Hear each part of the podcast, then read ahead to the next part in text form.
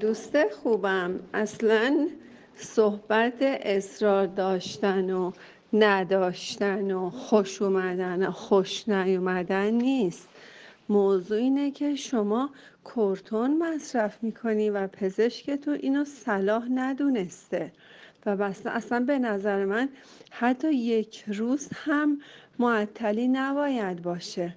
اصلا من نمی‌دونم با چه برنامه هایی شما بچه رو شیر دادی یا چه برنامه غذایی اصلا از اول براش تدارک دیدی و چقدر می‌تونه که بچه شما روی نظم باشه و اصلا حرف پزشک دیگه شوخی بردار نیست که بیای فعلا از روانشناس بپرسی که چطوری شیر رو قطع کنی یا نکنی.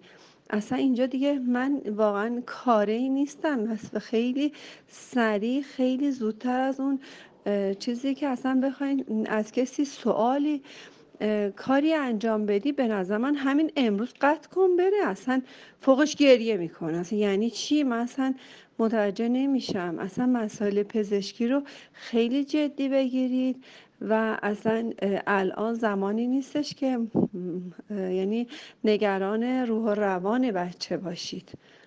چون بسیار خطرناک و آسیب زننده است. همین امروز قطع کنید. خواهشم موضوع قطع کردن شیر رو خیلی خیلی جدی بگیرید. هشدارهای پزشک اینجا مطرح هست. شما دنبال روانشناس میگردی خواهشم که خیلی خیلی جدی بگیرید همین الان این ثانیه این دقیقه یک بار قطعشون کنیم بره. چون ممکنه که همین کرتون ها به مغز بچه خیلی آسیب هایی بزنی که اصلا بعدا واقعا جبران شدنی نباشه. موفق باشید. بعدا در مورد رفتارش اگر موردی داشتید من در خدمتتون هستم.